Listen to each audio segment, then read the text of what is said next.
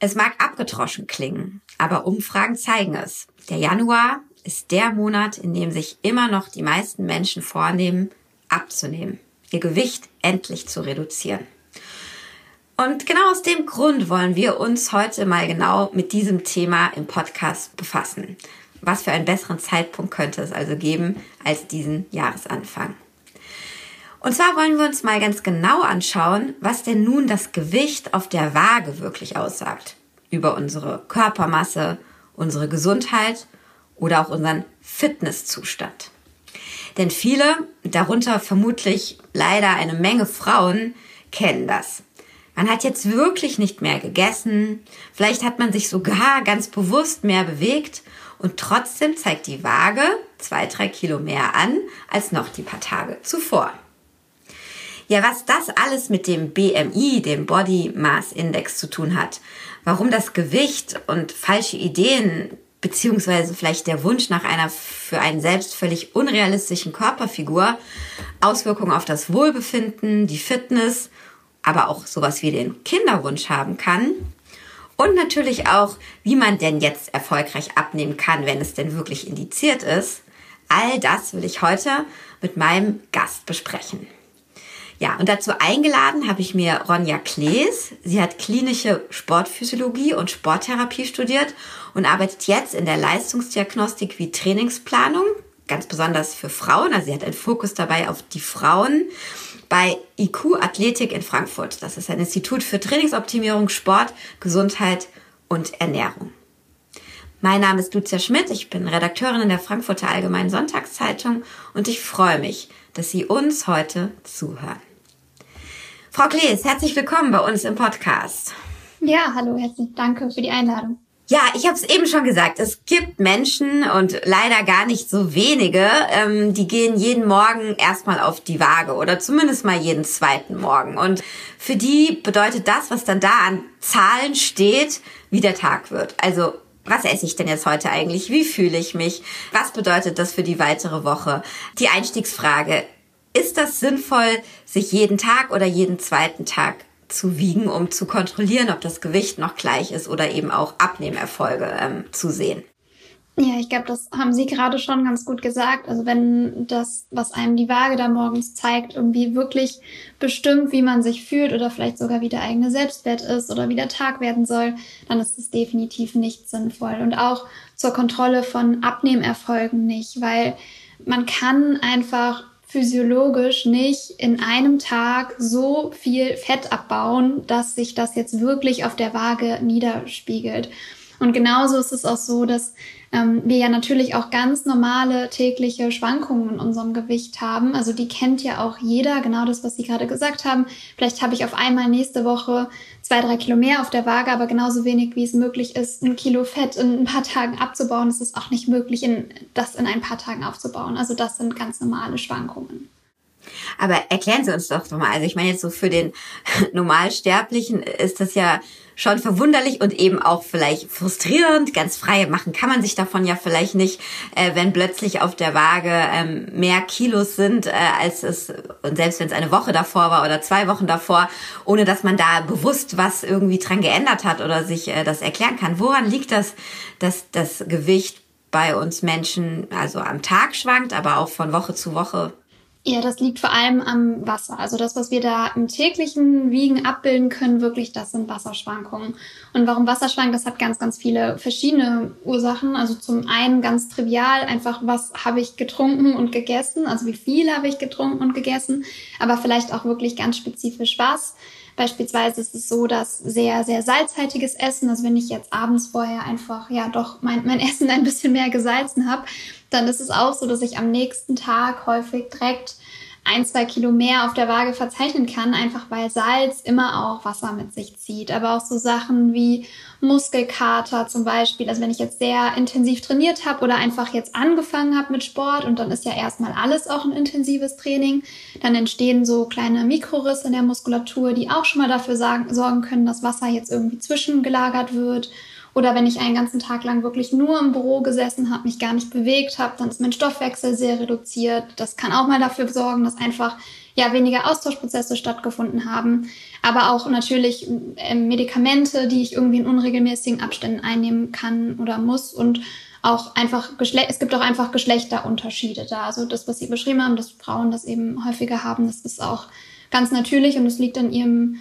normalen Menstruationszyklus, nämlich eben daran, dass ja eben die Sexualhormone, also das Östrogen und das Progesteron, sehr stark schwanken über den Monat und wenn nach dem Eisprung höhere Progesteronwerte da sind, dann haben wir häufig auch, auch höhere Wasserwerte und damit auch häufig einfach ein, zwei Kilo mehr auf der Waage.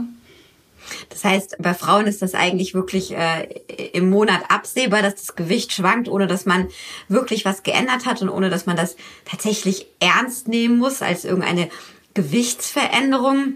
Bei Männern ist das nicht so an den, an den Monat auch äh, gebunden oder gibt es da andere Dinge, die das Gewicht über eine Zeit beeinflussen?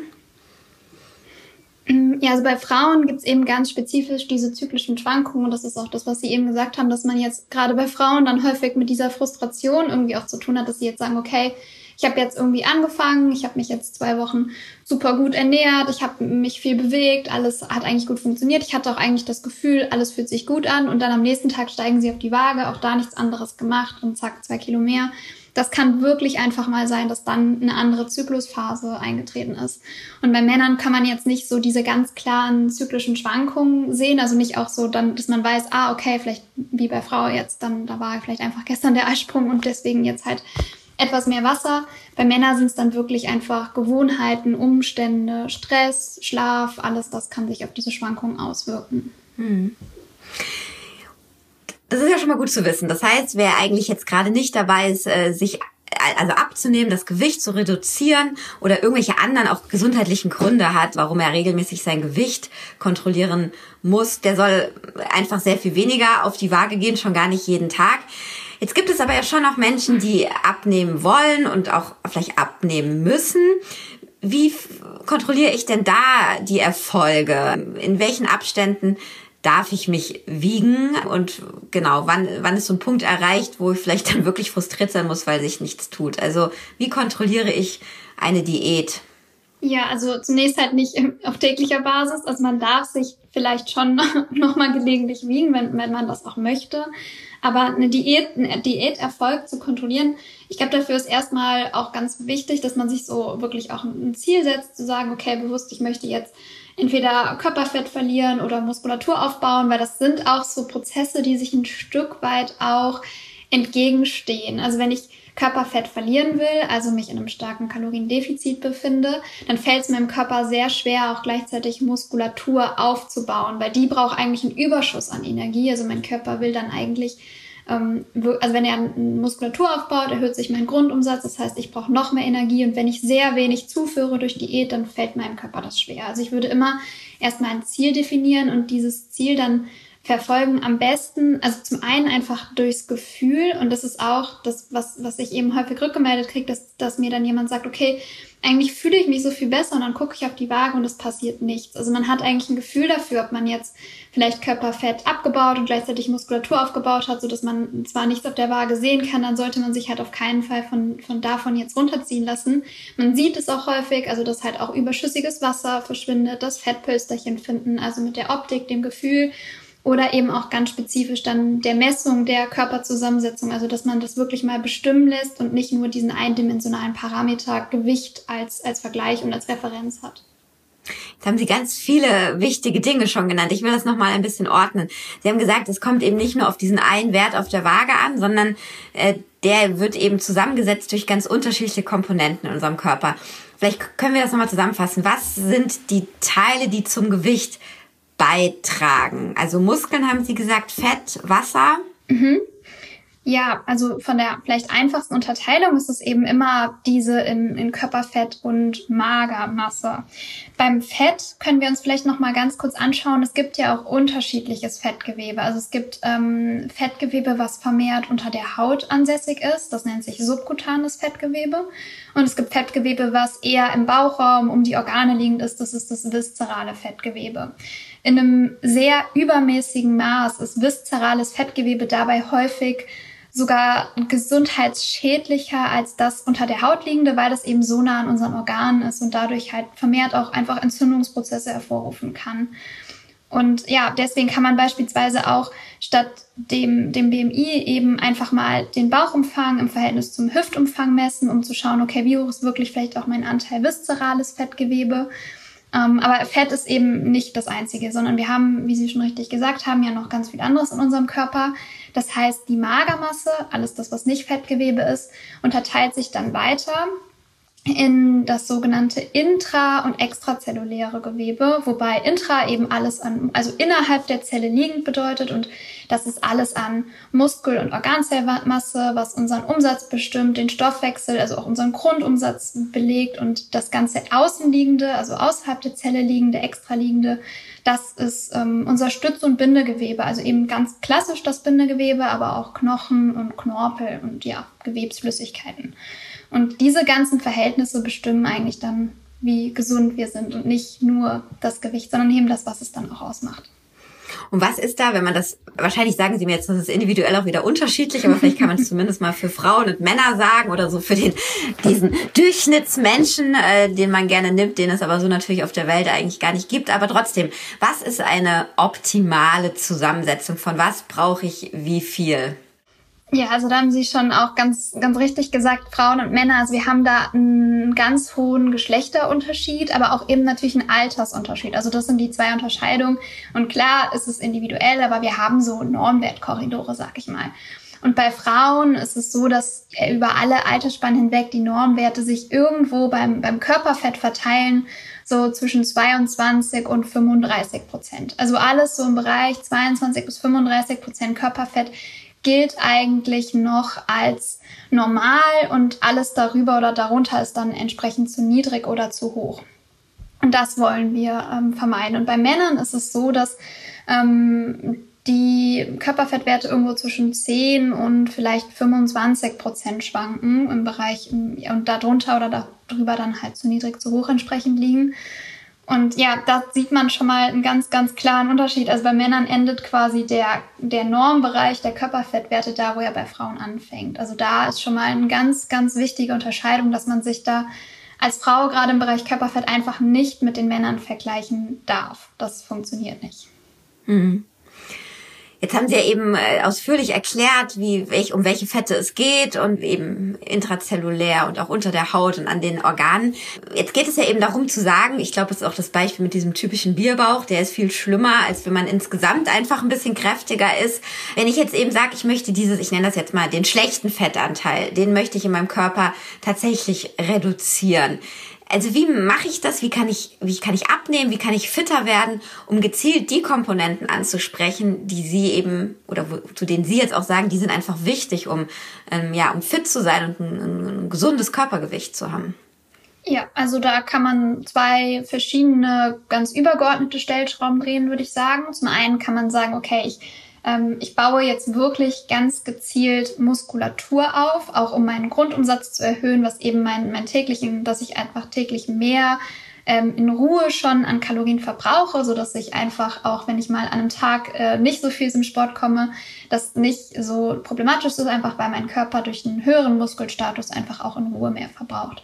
Und auf der anderen Seite kann ich über vor allem über Ausdauertraining ganz gezielt meinen Körperfettanteil reduzieren. Da ist vielleicht auch so ein ganz mh, hm, verbreiteter Irrglaube ist, dass ich immer ganz, ganz hochintensiv trainieren muss. Also ich muss immer mich so maximal stark anstrengen, wie ich irgendwie kann, damit ich in der Lage bin, da irgendwie überhaupt Fett abzubauen. Und das ist nicht wahr. Also man, ganz im Gegenteil, Fett ist ein sehr träges äh, System zur Energiegewinnung. Also Fett braucht sehr viel Zeit und Zeit hat der Körper nur, wenn er eigentlich in mäßiger Bewegung ist. Ne? Das heißt für viele ähm, Spazieren gehen, Nordic Walking hat sich da als quasi schon fast Wundermittel herausgestellt, Fahrradfahren, langsames Schwimmen, wobei das teilweise auch schon wieder, ja, schon auch sehr anstrengend sein kann so Sachen, also wirklich niedrig intensives Ausdauertraining dann als eigentlicher Fettburner und nicht die HIIT Fettburning Trainings. Die sind da nicht unbedingt das, was jetzt an die Fettreserven geht.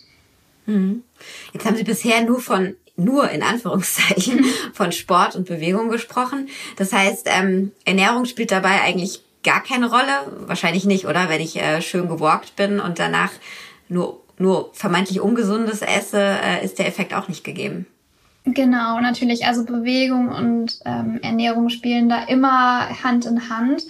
Und dabei der Ernährung, da muss ich auch so ein bisschen unterscheiden, was ich mache. Also ich, äh, ich kenne es auch so aus der Praxis, dass dann auf einmal, wenn dann der Entschluss gefasst ist, ich will jetzt Gewicht verlieren, dass dann wirklich auf einmal von heute auf morgen alle Hebel in Bewegung gesetzt werden, dann wird gefastet und dann wird gleichzeitig hochintensiv trainiert und jeden Tag und am besten auch zweimal. Und das funktioniert natürlich nicht. Also ich muss immer diese, ich muss im, im Blick behalten, dass mein Energiedefizit, also wenn ich jetzt weniger Kalorien zu mir nehme, als ich verbrauche, dass das nicht zu hoch wird. Also ich muss zum einen eben schauen natürlich, dass ich, dass mein Körper alles kriegt, was er braucht. Also bei den Makronährstoffen sind das Kohlenhydrate, Fette, Proteine. Und ich muss aber auch zusehen, ähm, dass ich mit meinem, mit meinem Defizit, also mit dem, was ich über die Diät erreichen will, jetzt nicht irgendwie 1000 Kalorien unter dem bin, was ich eigentlich verbrauche, weil dann fährt der Körper in so eine Art Energiesparmodus, kann man das quasi nennen, dass er sagt, okay, ähm, es ist so viel weniger Energie im Gesamtsystem. Ich, ich behalte jetzt meine Energie, die mich im Notfall über Monate hinweg retten kann, also mein Körperfett, ähm, bei mir und wenn überhaupt, dann baue ich vielleicht noch sogar ein bisschen Muskulatur ab, weil die würde ja in Ruhe noch mehr Energie verbrauchen. Also die Ernährung passend zum, zum Training oder zu dem, was man dann vorhat, ist da ganz, ganz entscheidend. Mhm. Jetzt gibt es ja tatsächlich Unterschiede sozusagen zwischen dem gesunden Gewicht, also einfach Menschen, die wirklich zu kräftig sind, wo es auch Auswirkungen auf die Gesundheit hat. Das sind ja die, die dann auch tatsächlich abnehmen müssten. Und es gibt dieses Wohlfühlgewicht, also wo man sagt, ja, ich fühle mich wohl, was aber jetzt absolut eh ohnehin im Rahmen von dessen ist, dessen ist, was gesund ist. Ich habe lange den Eindruck gehabt, dass er in unserer Gesellschaft eben sehr schlank als Schönheitsideal gilt und damit dann irgendwie zumindest für Frauen auch als Wohlfühlmarker. Ähm, ich habe das Gefühl, das ändert sich so ein bisschen. Man guckt tatsächlich mehr auf das, wie ich mich wohlfühle. Was ist da Ihre Wahrnehmung? Ändern wir gerade auch ein bisschen den Blick auf das Gewicht, auf die Figur, auf die Rundung? Ja, also ich habe den Eindruck auf jeden Fall auch und ich finde, es ist auch eine super spannende Frage und die kann man so ein bisschen von zwei Seiten betrachten. Also auf der einen Seite ist wirklich einfach dieses Wohlfühlgewicht und dieses Erkennen, ah, okay, ich muss, also dünn ist nicht gleich gesund und also da sagen wir, sagen wir leicht, wenn wir es jetzt aufs Gewicht herunterbrechen wollen, leicht ist nicht gleich gesund und schwer ist auch nicht gleich ungesund. Also dass wir da einfach ein anderes Bewusstsein für kriegen und auch natürlich durchs Marketing merken, okay, ähm, es werden einfach auch vermehrt wieder kurvigere Frauen gezeigt und natürlich sind jetzt Frauen, die einfach mehr Brust, mehr Po haben, haben auch einen höheren Anteil Körperfett, haben auch einen höheren, also einfach ein höheres Gewicht. Das ist aber normal, das ist in ihrer Genetik, da können sie jetzt nichts dran ändern. Und das finde ich schon, dass sich das ändert. Und das ist erstmal eine super schöne Entwicklung, dass man sieht, okay, einfach bei Frauen ist es auf jeden Fall schon akzeptierter. Da finde ich, könnte man tatsächlich auch ein bisschen mehr noch für die Männer tun. Also bei denen ist es tatsächlich häufig genau umgekehrt, nämlich die wollen eigentlich eher muskulös und schwer sein. Und da wird auch, finde ich, noch ein bisschen weniger darauf aufmerksam gemacht, dass die ja auch irgendwie am liebsten immer 1,80 groß sein sollen und total muskulös und dass, dass, dass da die, die Bewegung wirklich sehr positiv für die Frauen ist, für die Männer vielleicht noch ein bisschen mehr getan werden kann. Aber auf der anderen Seite ist, finde ich, auch teilweise es etwas schwierig, dann, also wir, wir arbeiten ja auch da gerade mit ganz viel Wortneuschöpfungen, damit sich auch einfach Menschen, die mehr Gewicht haben, nicht so angegriffen fühlen, dass man nicht mehr, man hat früher vielleicht noch dick gesagt, jetzt sagt man übergewichtig oder sogar mehrgewichtig. Und da muss man jetzt auch ein bisschen aufpassen, dass man in dem ganzen Rahmen der Body Positivity nicht auch die wirklich einfach gefährlichen Nebenwirkungen von Übergewicht auch unter den Tisch kehrt. Also dass man jetzt nicht sagt, okay, jemand ist jetzt, oder dass sich vielleicht sogar Mediziner nicht mehr trauen zu sagen, okay, hey, du bist wirklich übergewichtig und das geht auf deine Gesundheit, das ist nicht gut für dich, ähm, einfach weil sie Angst haben, dass sie die Menschen kränken. Also da muss man jetzt so ein bisschen den, den Bogen einfach finden und das ist ein schmaler Grat. Weil es so ein schmaler Grat ist, will ich aber noch mal einhaken. Also ich denke, Klar ist jedem, ähm, wenn man der Bewegungsradius wahnsinnig eingeschränkt ist, wenn man schlecht Luft kriegt, wenn der Blutdruck äh, daran hängt oder Diabeteserkrankung. Ich glaube, da würden auch Hausärzte tatsächlich noch äh, auch was dazu sagen. Das sind natürlich Faktoren, die klar machen, hier ist einfach zu viel Gewicht im Spiel. Ein bisschen weiter runtergebrochen. Woran merke ich, oh, jetzt, egal wie ich mich dabei fühle und egal in welcher Phase ich gerade bin, ob ich mich wohlfühle oder Zeit für Sport habe, aber jetzt muss ich aufpassen. Was sind die ersten Anzeichen, dass das Gewicht eben auch gesundheitlich jetzt ähm, aus, also negative Auswirkungen hat. Ja, es sind halt häufig wirklich so, erste Faktoren sind Sachen wie wirklich Müdigkeit, Antriebslosigkeit. Also wenn ich eben viele, viele Fettzellen einfach im Körper habe, die auch schon eine gewisse Größe erreicht haben. Also wir haben alle Fettzellen, aber gerade wenn man wirklich auch ähm, äußerlich dann wirklich auch an, an, an Körperfett zunimmt, dann werden diese Fettzellen auch größer, senden verstärkt Entzündungssignale aus und das beschäftigt unser Immunsystem. Das heißt, häufig werden die Menschen schneller krank, sind müde, sind abgeschlagen, antriebslos. Es geht eben auch sehr häufig dann, wenn man auch weniger Energie natürlich hat, dann macht man weniger Sport, man, man neigt vielleicht eher mal zu Rückenschmerzen, weil die Muskulatur nicht so da ist.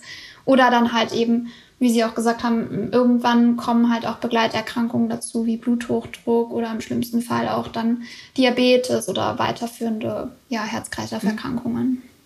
Ich will jetzt trotzdem nochmal auf die andere Seite sozusagen der Medaille wechseln. Und zwar, ich habe es auch schon in der Anmoderation äh, ein bisschen angedeutet, mal weg von denen, die tatsächlich äh, Gewicht abnehmen sollten. Einfach aus gesundheitlichen Gründen gibt es bei allem positiven Blick aufs Gewicht auch immer noch Menschen, auch vielleicht gerade junge Frauen, die sagen, nee, ähm, ich muss eine Diät machen, ich fühle mich hier zu dick, ich äh, bin hier noch nicht richtig durchtrainiert. Der Blick zu sehr aufs Gewicht, und jetzt reden wir aber nicht von Magersucht oder so, das ist ja nochmal eine andere Baustelle, mhm. oder zu oft, zu schnell, zu wiederholt Diäten können eben auch negative Folgen hervorrufen. Sie haben da im Vorgespräch das Stichwort Kinderwunsch zum Beispiel genannt. Wie meinen Sie das und was gibt es da noch für Dinge, an die man vielleicht gar nicht so denkt, wenn man sich überlegt, ach jetzt jetzt mache ich mal wieder Fasten und nehme mal ab, obwohl ich doch eigentlich schon echt recht recht äh, schmal bin. Ja, ja, man muss dabei mal bedenken, dass unser Körper nicht so schnell mitgekommen ist wie unsere Industrialisierung. Also der Körper ist von seinem Mechanismus irgendwo noch in der Steinzeit und selbst wenn wir vom Kopf her wissen, wir halten jetzt Diät, aber theoretisch ist der nächste Supermarkt ja nur 200 Meter weit weg und wir können uns jederzeit genug Essen kaufen, damit wir überleben, so weiß das ja unser Körper nicht unbedingt. Also der arbeitet quasi in Hunger- und Sättigungsperioden und wenn wir gerade gesättigt sind, dann, dann funktioniert alles gut im Körper, alle Prozesse laufen, wie sie sollen und wenn ich über eine lange Zeit nicht genug Energie zuführe, dann arbeite ich eben in diesem Strom- oder ja, Energiesparmodus, wie ich ihn eben genannt habe im Körper, indem ich einfach sage, okay, alle Prozesse fahren runter. Es wird maximal ähm, Energie innegehalten im System, um einfach nicht äh, zu viel zu verbrauchen, weil der Körper eben nicht weiß, okay, wie lange hält diese Periode jetzt vielleicht auch an, wann gibt es das nächste Mal genug Nahrung. War ja früher nun mal auch so, als man eben noch äh, ja, Essen draußen suchen musste, dass man jetzt nicht immer unbegrenzte Verfügbarkeit welches hatte und dadurch ja, ist dieser Mechanismus auch überlebenswichtig. Wenn ich das jetzt lange mache, vor allem als Frau, dann ist äh, häufig eben die Folge, dass das erste System, was aussetzt bei Frauen, das reproduktive ist. Also das heißt, die, die Periode bleibt häufig aus und das ist eben das ganze Kinderwunschthema, was damit angestoßen wird. Weil wenn ich nicht mal genug Energie habe für mich, um meine Prozesse am Laufen zu halten, dann habe ich erst recht nicht genug Energie, um noch die, ja, die Entwicklung von einem Baby jetzt in mir zu fördern und zu halten. Und deswegen ist ganz bewusst, dass dieses System erstmal aussetzt, dass eine Schwangerschaft einfach dann auch gar nicht mehr auftreten kann. Und häufig, wenn das nur eine kurze Phase ist, reguliert sich das schnell. Aber wenn man das über eine lange, lange Phase hinweg macht, dann werden ganz, also werden wirklich systematisch alle Hormonausschüttungen runtergefahren. Und gerade bei Frauen ist das Östrogen, also das weibliche Sexualhormon, auch super wichtig, zum Beispiel für den Knochenstoffwechsel. Also es kommt dann häufig auch häufiger mal zu Knochenbrüchen oder Osteoporose. Und das sind alles Folgen, ja, die dann wirklich mit, einem, mit einer langen Zeit Diät oder mit langer Zeit extremem äh, Haushalten der Energie zusammenhängt. Und das muss dann, das müssen gar nicht die Frauen sein, die jetzt, wo man wirklich denkt, oh, die sind super, super, super dünn, weil eben auch einer dieser Mechanismen dann ist, dass der Körper lieber kein Körperfett mehr abbaut, eher bevorzugt noch welches aufbaut, teilweise sogar und eher Muskulatur abbaut. Also das, was mich auch in Ruhe ja noch mehr Energie kosten würde und dadurch mm, jetzt ja einfach diese Probleme wirklich auch auftreten können. Hm. Jetzt haben wir ziemlich ausführlich sozusagen die beiden Enden besprochen. Einmal die, die es wirklich nicht mehr nötig haben und die, äh, genau, die einfach ein bisschen aufpassen müssen, dass sie im Körper mit zu viel Fasten und Diät keinen Schaden zuführen und gleichzeitig die, äh, die tatsächlich auch vielleicht ärztliche Hilfe brauchen und wirklich auch die gesundheitlichen Folgen schon merken, die das Gewicht angehen sollten. Jetzt haben wir aber eben auch von denen kurz zumindest gesprochen, die merken, oh Mann, die Hose zwickt oder die Bluse geht nicht mehr richtig zu. Und wir haben Anfang des Jahres äh, 2023. Die Leute nehmen sich was vor. Deswegen, wenn ich so eine Expertin wie Sie am Telefon habe, ich weiß gar nicht, ob man das in drei, vier Sätzen äh, sagen kann. Ich würde Sie trotzdem bitten, so. Ich, ich gehöre zu denen, wo einfach die Hose kneift und sonst ist eigentlich alles in Ordnung. Und jetzt wäre es doch schön, mal äh, wieder ein bisschen fitter zu werden. Wie gehe ich das an? Was können Sie mir da mitgeben? Ja, also ähm, klar, Zusammenspiel Ernährung und Bewegung auf jeden Fall als Stichwort. Ich glaube, das Wichtigste ist, dass man ähm, ja, dass man Geduld hat. Also häufig ist, wenn dann äh, ja, wenn die Menschen die, ähm, diesen Entschluss fassen, ich will abnehmen, dann am besten jetzt sofort und ich muss das Minimum in einer Woche muss ich dann auch sehen, damit ich dann auch zwei drei Kilo wahrnehme. Und da muss man sich einfach wirklich bewusst machen, dass das Zeit braucht. Also, dass man, wenn man diesen Entschluss fasst, dass man, bis man das Ergebnis dann auch wahrnehmen kann, einfach ein bisschen geduldig sein muss und nicht auf diese Extremdiäten reinfallen darf. Also, dass man nicht jetzt reinfallen darf zu denken, ah, ich muss nur das trinken und dann oder ich mache hier schlank im Schlaf oder Low Carb, High Fat und esse gar keine Kohlenhydrate mehr, sondern es ist, man darf auch, wenn man Diät hält, eigentlich alles essen, aber alles ein bisschen weniger. Das klingt halt für viele leider nicht so ja nicht so packend wie jetzt ähm, so, so ein Titel für eine Diät, sondern weiterhin darauf achten, dass man alle wichtigen Nährstoffe zu sich nimmt, einfach in einem gewissen Maße.